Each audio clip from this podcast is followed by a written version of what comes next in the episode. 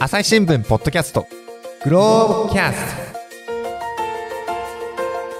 前回に引き続きグローブ編集部の星野正夫さんに火星移住についてお話を伺っていきます。もうそもそものね話としては火星に移住しようっていう話だったじゃないですか、はい、やっぱこう移住自体が難しいんじゃないかなっていう気がするんですけれども、はい、でもしやるとしたらやっぱり国家レベルとかの話かなと思うんですが、うん、そういうふうに移住にね火星に移住をさせるっていうことを真剣に考えてる国とかあるんですか？あのー、まあ、真剣に考えてる国があるかどうかは微妙なところですけども、微妙なんです、ね、真剣かどうかっていうのは微妙ですけども、はい、あの UAE がですね、アラブ首長国連邦、ええはい、あの2017年ですかね、うん、にあの、えー、100年後、2117年に、うん、あの火星に60万都市を作ろうと、作りますと、はあ、いうことを宣言してですね。そんなこと言ってるんですか？はい。はあ。それで、まあ、おお驚いし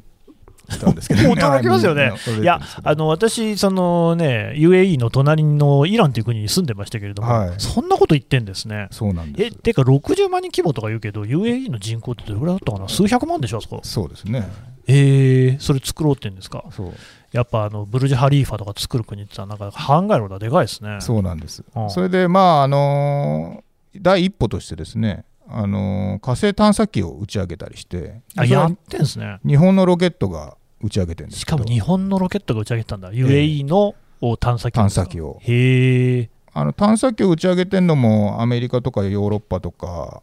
あのー、中国とかなんでそんなに多くないので、うん、まあ、かなり UAE っていうのが本気なんだなっていうのをあのこの時にあの意外と思ったりしてですね。今調べると人口は1000万人弱ですね。ああやっぱりそうですね、うん、でそれででも60万人の規模っていうのはめちゃめちゃでかい。そうですね、うん、でこの大臣の方がいてそのその打ち上げた時に、うん、あの来日したらしいんですけどそうなんですか。その方と会った人に話を聞いたら、まあこれはあのあのアラブ系のまあ、イスラム諸国っていうんですかね、うん、それの希望なんだみたいなことを言ってて、でこの探査機は希望っていう名前なんですよね。なんで、まあ、はい、結構本気なんだなっていうか。まあ、なんでイスラム系の希望なんですかね、別に人類の希望でよくないですか？あのそうなんです、そこがやっぱちょっとあの考え方が違うんだなと思ったのは、うん、その彼女、大臣が言うにはですね、女性なんですね。女性みたいですけど、うん。あのなんていうか宇宙開発っていうのは基本的に西側のあの話だっていうか。まあまあまあまあ。まあアメリカヨーロッパ、まあ、ロシアとかですね。中国もやってますけど、ね、中国もやってますけど、うん、基本的にはまああの西側中心の宇宙開発に対抗する。では地球の中ではあの西側優位だけどもまあ新たな火星に行けばですね理想国家を作るか作れるかもしれないと、まあ、いうような感じの印象だったと言ってましたけどもね。なるほどね、だからまあやっぱりそこはアラブなりイスラム圏としてもこう宇宙に対してねこうできるんだぞっていうのを示すことが大事だよということですかね。うん、そうですね。うん。あのねイランもね、はい、えーと宇宙ロケットみたいな打ち上げてるんですよね。う。ん、その中にお猿さん乗せたりしていて、で行った時のお猿さんと帰ってきた時のお猿さんが顔が違うじゃないかって言われたりしているんですけど、まあ、真意はどこか分かりませんけど、私はね、確認したわけじゃないんで、ただね、まあそうですね、宇宙開発は夢のある話なんですけれども、そのロケットの打ち上げっていうことになると、それってあの、上に、要するに何ですか、上空に飛ばさずに、横に飛ばすと大陸間弾道弾になってしまうので、わり、ねはい、かしそこら辺はセンシティブな話で、でね、だから UAE が日本に打ち上げをさせたっていうのは、まあ、言って、なるほどなっていう感じはしますね。そうですねうんまあまあ、そうやって宇宙に対する興味関心がね、えー、強まっていくっていうのは、しかもそういう中東でも強まるっていうこと自体はいいことだと思いますけどね。そうですね、うん、どうですか、実際こういうことが起きると、しかし、なんか、やっぱ宇宙で、さっきのね、ガンダムの話じゃないですけれども、あの戦争になったりとか、あるいはその前の実験の段階でね、えー、食べ物が少ないって言ってトラブルになったりみたいな、そういう小さいものも含めて、はい、なんかモラルとか倫理とか、その辺が結構大事そうですよね。そうですね、うん、そのさっき言ったマッケイさんはですね現在と過去のことを分析したりとか研究したりするのは科学の仕事だと、はい、だけど未来のことを考えるのは倫理学の仕事だと。まあそうかも。とおっしゃってたんですけど、うん、なるほどなと思ったのは、まあ、そうやって国同士がですねあの今中国とかアメリカとかが火星に行くぞってやってますけどそうするとまあ先に行ったもんがですね火星を、うん、じゃあここからここまで俺のものねと言ったりですね。嫌、ですね。自分のそのさっき言った UAE みたいにあの理想国家作ろうとかですね。まあそういうことを言い始めたりすると地球上のこの国家の力関係みたいなのがそのまま火星に持ちこ持っていかれちゃうと。いうことが可能性があるわけですよね。理想国家はまず自分とこの国で作れよって感じもしますからね。なんてね。はい。っていうことで、まあそのそういうことを考えるきっかけっていうかですね、うんうん、まあ、そもそも宇宙は誰のものなのかとかですね。そう、ね。えー、そういうことを考えるのが宇宙倫理学っていうのが学問があって。ああるんですね、まあ、まだ作ったばっかりみたいな感じなんですけども、でこの今度この4月からあの京都大学でそういう教育プログラムが始まったりしてですね、うん。ようやくこう世界的にも宇宙倫理学を考えていこうっていうこう機運が出てきたということなんですね。うんそれ大事ですよね、えー、お話の中でも何度か引き合いに出てきた南極に関して言うと、はい、南極条約っていうのがあって、えー、えー、軍事的な利用はだめですよとか、はい、あと領土はなしですよとかね、いうのがあるから、まあ、そんな火星条約的なものが結べるんであれば、それに越したことはなさそうですね。そうなんです。あのー、宇宙にも、まあ、南極と同じような宇宙条約っていうのが一応1967年に発行しているのがありまして、南極と同じようにその天体をどっかの国家が領有することは認めてない、ね、あそう、ね、それは禁禁じてるんです。ダメですよと。ただこのそこにある資源ですね、うん、なあの資源が何かあった場合、それをいったものが使うっていうことに関してはあの特に禁じてないというかこれ絶対ダメよっていうことにはしてないらしいんですよ。あそうなんですねで今あのアメリカが中心となっているアルテミス協定っていうのがあるんですけども、うん、これあの日本とかイギリスとかカナダとかルクセンブルクとかさっき言った UAE とかもあの署名してるんですけどこれは基本的にはこの月の資源は行った人が使っていいですよっていう協定なんらしいんですよね。だからあの今あのアルテミス計画であの月を開発しようとかホテルを作ったりしてやろうとか言ってるんですけども、うん、そういうのは民間が結構参入してですね、うん、やってるんですね。でそれはだからさそこに行ったものがまあ資源とかを使えるっていう前提があるからまあ民間とかも入っていけるっていうことだと思うんですけど、はい、なので資源についてはそんなにあの禁じてないので、まあ、まさにこう先に行った企業とか国とかですね、まあ、アメリカだったりが先に行った場合この資源は俺のもんだ、うん、もしなんかすごくすごいやつが見つかったりした場合ですね、あの取っちゃうよっていうことが可能な協定ではあるってことですよね。まあ、今のところその火星はおろか月でも、やっぱりそこに行ってまで取るっていうことがペイしないから、うん、そういう話になってないんでしょうけど、まあ、宇宙技術みたいなのが進んでいけばですよ、はい、ひょいひょいといけるようになったと、でそこになんかすごい使える物質が、うん、特に軍事的に使える物質なんかがあったときには、えー、まあ、結構大変なことになりそうですよね。そうですね。うん。危ういじゃないですか。そうなんです、うん、で面白いなと思ったのはそのえっと、伊勢田さん伊勢田さんっていうのは京都大学の教授の方がいらっしゃるんですけどその方に取材した時に、このまさに宇宙倫理学の教育プログラムのこう中心になってやってる方なんですけどその人が言ってたのはそのこの協定の有効性っていうか正当性ですね、それがどこにあるかっていうのを倫理学的に考えるとそのジョン・ロックっていう哲学者がイギリス17世紀のうん、あの哲学者がいるんですけど。世界史習った、うん、そのジョン・ロックが言ってるのはあの他の誰のものでもないものに、まあ、誰かが労働を加えたと。労働？例えばどっかの誰のものでもない土地行って、うん、そこでもう畑を耕してなるほど、ね。はい、言った場合その土地はその人が使っていいですよと。いうその所有論っていうのがあるんですね。根伝永年資材法ですね。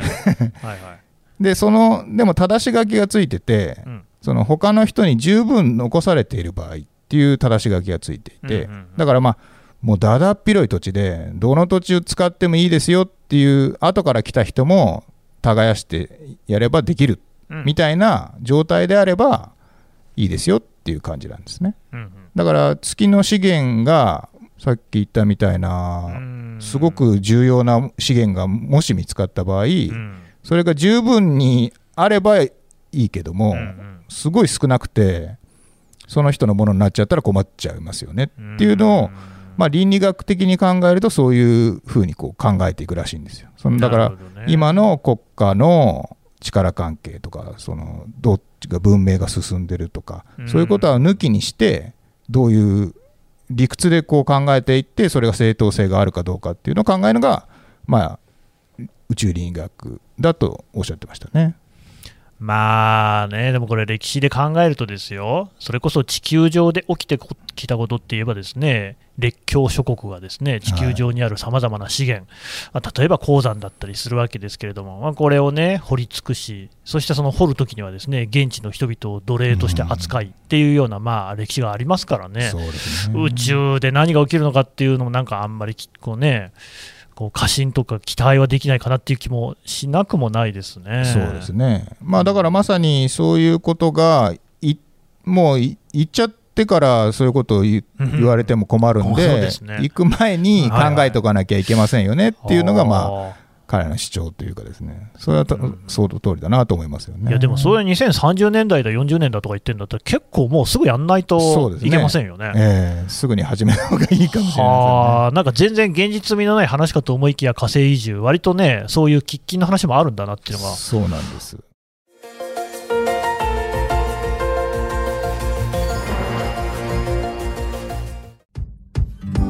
難しいニュースもポッドキャストで解説を聞くとちょっと理解できるかも。朝日新聞デジタルのコメントプラスって知ってる？テレビでおなじみのコメンテーターや記者が記事の背景やその先について投稿しているよ。もっと深く。もっとつながる。朝日新聞。今更ですけどね。なんで星野さん今回ね火星移住をテーマに取材をしようと思ったんですか、これはですね、まあ、いろんな、うん、あんまり普通の人やりませんよね、ね。そうですね、はい、あのー、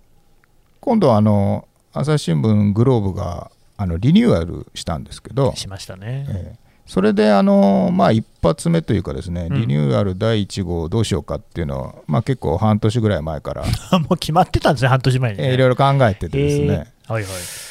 まあ、あの結構、最近あの、民間の人もお金持ちの人が宇宙行ったりしてるじゃないですか。いやもういっぱいやってますよね、アメリカでね。うんでまあ、宇宙旅行みたいなのがちょっと身近になってきたときに、うん、まあ、宇宙旅行を取り上げてもあんまり面白くないんで、うん、そうかもなんかもう一歩先のこうことをやったらどうかなっていうことで、じゃあ住むっていうのはどうだろうと、移住するっていうのはどうだろうみたいな感じで、うん、じゃあ火星移住やりましょうかというような感じで始まったんですけど。うんまあ、なんていうんですかね、さっき言ったみたいに、ちょっと夢物語なんじゃないの？なんて思ってたんですけど、ね、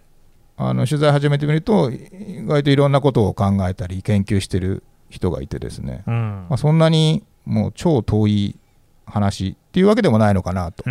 いう感じがしましたね、うんうん、星野さんっていうのは、もともとこういうその宇宙のこととか、興味あるんですか？ああの全然あのこういう取材とかはしたことはなかったないんかい、はい、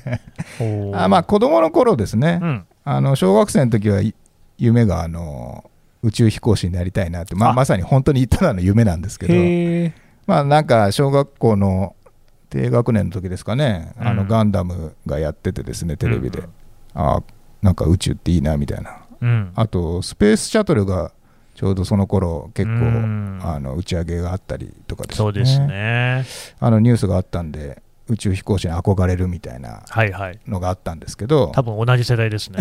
はい、なんか中学生ぐらいから新聞記者になりたいななんていう、うん、これもなんでか分かんないんですけど思い始めちゃって。突然の転校。まあなんかあの何も考えず文系に進んじゃったんですけどそれで。何考えはいはい。あの大学生の時にですね、うん、まああの新聞記者になりたいっていうこともあったんですけどまあ、立花隆さんとか結構読んでてですね、うんうんうん、でやっぱあれですか日本共産党の研究ですああそうかですね、うん、あの 田中 はい、読んでたんですけど、うん、でその中であの宇宙からの帰還っていうのがあってああありますねこれは本当面白いあの本でですね、うん、まあそれまでもあの2000宇宙1年宇宙の旅とかですね。あれもなんか私の生まれる前の映画なんですけどすごくキューブリックのいい映画なんですけど、はいはいああいうのが好きでで宇宙からの帰還も読んだんですけどあのー、彼が書いてたのはそのあれですよね。人生観が変わっちゃう人が結構いたっていうその宇宙飛行士の中に。そういう内容があってですね、うん、あのあそんなもんだったら宇宙飛行士になりたいなとその時また ふつふつとあのまあ、就職活動前だったんで、そんなことも考えたりしたんですけど。わりかし夢見がちな青年ですよね。そしたらですね、はい、あの宇宙飛行士の募集っていうのがあったんですけど、うん、あのすべて理系に限られてたんですね。ああ、その頃はですね、えー、残念。今はね、ジャックさんもね、そういうゲームを撤廃したんですよね、そうみたいですけどね。うん、まあ、その時は、あちょっと文系選んだの早まったななんて思ってたんですけど。まあでもなんていうかそういうのがあって、まあ、宇宙っていうのはただのまあ憧れですけどそういうのはありましたね。どうですか？これで今回の取材で人生観は変わりましたか？あ 人生観変わるまではいかないかもしれないです、はい、でもあのやっぱりさっき言ったみたいなこの人生観変わるみたいないわゆるこう、うん。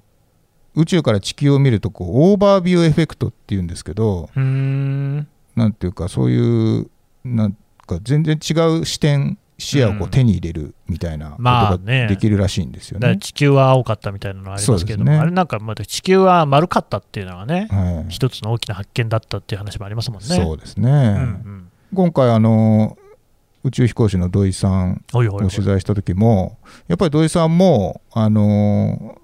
日本人で初めてあの船外活動って言ってそのスペースシャトルの外に出てあの活動したんですけど。日本人初めて会ったんですね。そうなんです。それが1997年。あまあそんなになりますか、ええ。うん、それでそのスペースシャトルっていうのはその ISS と一緒の高度であの地球の400キロ上空をこう回ってるんですけど回ってたんですけどでそこで船外活動した時に地球を見るとその90分で地球を一周する速さなんですけど、うん、そうすると45分ごとにあの昼と夜が繰り返すっていうかですね、その90分で一周するんで、うん、太陽が当たらないところが45分あってあそういうこと、ね、太陽当たってるところは45分ああ見えるところは違うわけですね。そうです、はいはい、で太陽が当たってるともう本当に地球は青かったっていう感じで青いすごい美しい感じでなんですけどその45分過ぎると真っ暗になって本当に闇なんですって。へえ怖いですね、えー、そうすると何て言うんですかねそのそうかそうですよね。畏怖というか畏敬というか、まあ、そういう念がこう思い浮かんだっていうかへえ無限の闇みたいな感じらしいんですよね。うん。なるほど。じゃあそのえー、 overview effect っていうのは、うん、土井さんにもあったってことですかね。そうみたいですね。だからまあそういう感覚っていうのはやっぱりあの宇宙から見ないとわからないのかなっていう感じがして、うん、そういう経験はしてみたいなと思いますけどね。まあ確かにね、してみたいですけどね、なかなかこう、おいそれとはね、やっぱお金もあんまないですし、宇宙行けないですもんね。そうですね。うんだなんかそういうそのなん宇宙から見るというような感じ、はい、えー、上空から見下ろすというかね、はい、っていうのは、多分普通に生きていても、我々もあった方がいい視点なんでしょうね。そうですね、うん、そうすれば、まあ、なんていうか、こんだけ素晴らしい地球を守っていかないとなとかですね、うん、そんな戦争とか起こしちゃだめだよなとか、そういうこと多分普通に思うんじゃないかなっていう気もするんですよね。うんそう。まあ僕なんかはね割とその宇宙っていうのを考える時っていうのは、うん、気分がくさくさした時ね。こういう時っていうのはやっぱこうね宇宙のことを考えるとまあ所詮はね人間の存在なんていうものはちっぽけであるよと、うん、地球っていうでっかい星にしたってですね宇宙から見ればチリアクタですよね、うん、っていうことを考えると多少気が楽になるっていうそういう時に使ってますけどね。ああなるほど、うん、あそれいいですね。星野さんなんかどうですか？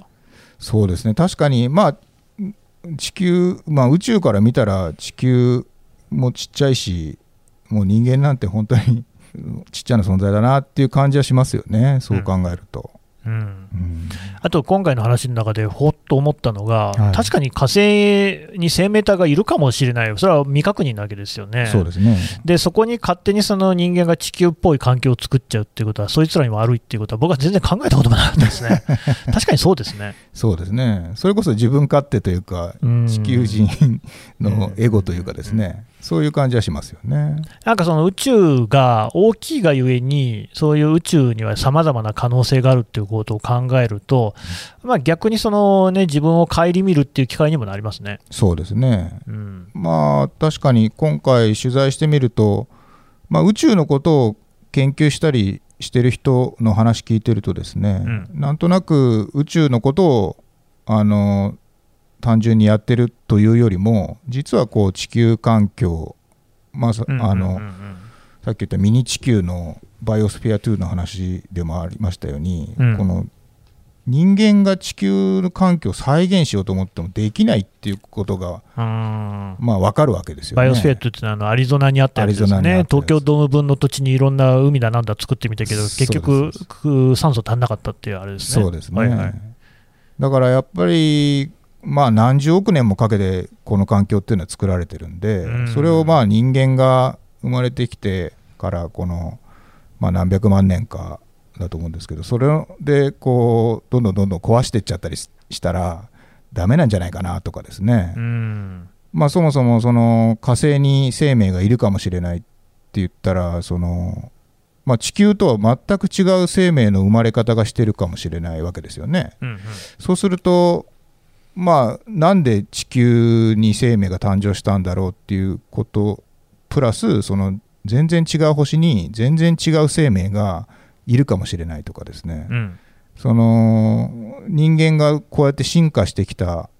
のにどういうこの変化とかですね環境変化とかが影響したんだろうとかですね。そういうことをまあどんどん考えることになってって、うん、まあ、それこそ人類の進化とか生命の神秘とか、うん、まあ、そういうことを実は宇宙を研究してるってことが、まあ、人間だったり地球だったりを考えることにつながってんのかなと思ったりしてですね、うんうん、あそういう、まあ、大事にしなくちゃいけないなと思ったりもしました。あの星野さん、まんまと人生観、世界観変わってないですか？そうですね 宇宙を取材することで人生観が 変わったと言えるのかもしれませんね。ちょっと変わってますよね、それはね、そうですね明らかにね、はい。なるほどね。いや、これはでもいいことだと思いますね。そうですね。うん、はいというわけで皆さんもね、ちょっと宇宙のことを考えてみる、火星にね、住むなんてことを考えてみるというのも、おつなものかもしれませんので、おすすめです。星野さんでした。どうもありがとうございました。ありがとうございました。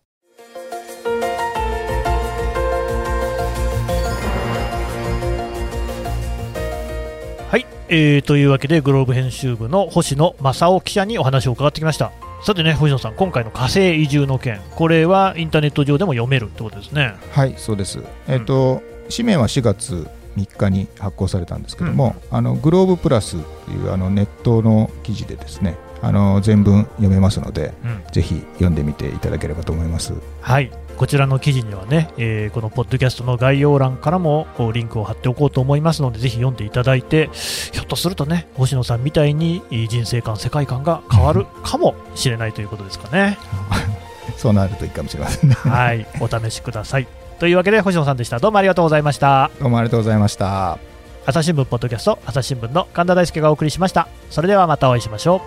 う。この番組ではリスナーの皆様からのご意見、ご感想を募集しています。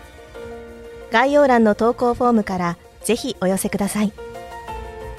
ツイッターやメールでも受け付けています。ツイッターでは番組情報を随時紹介しています。アットマーク朝日ポッドキャスト朝日新聞ポッドキャストで検索してみてください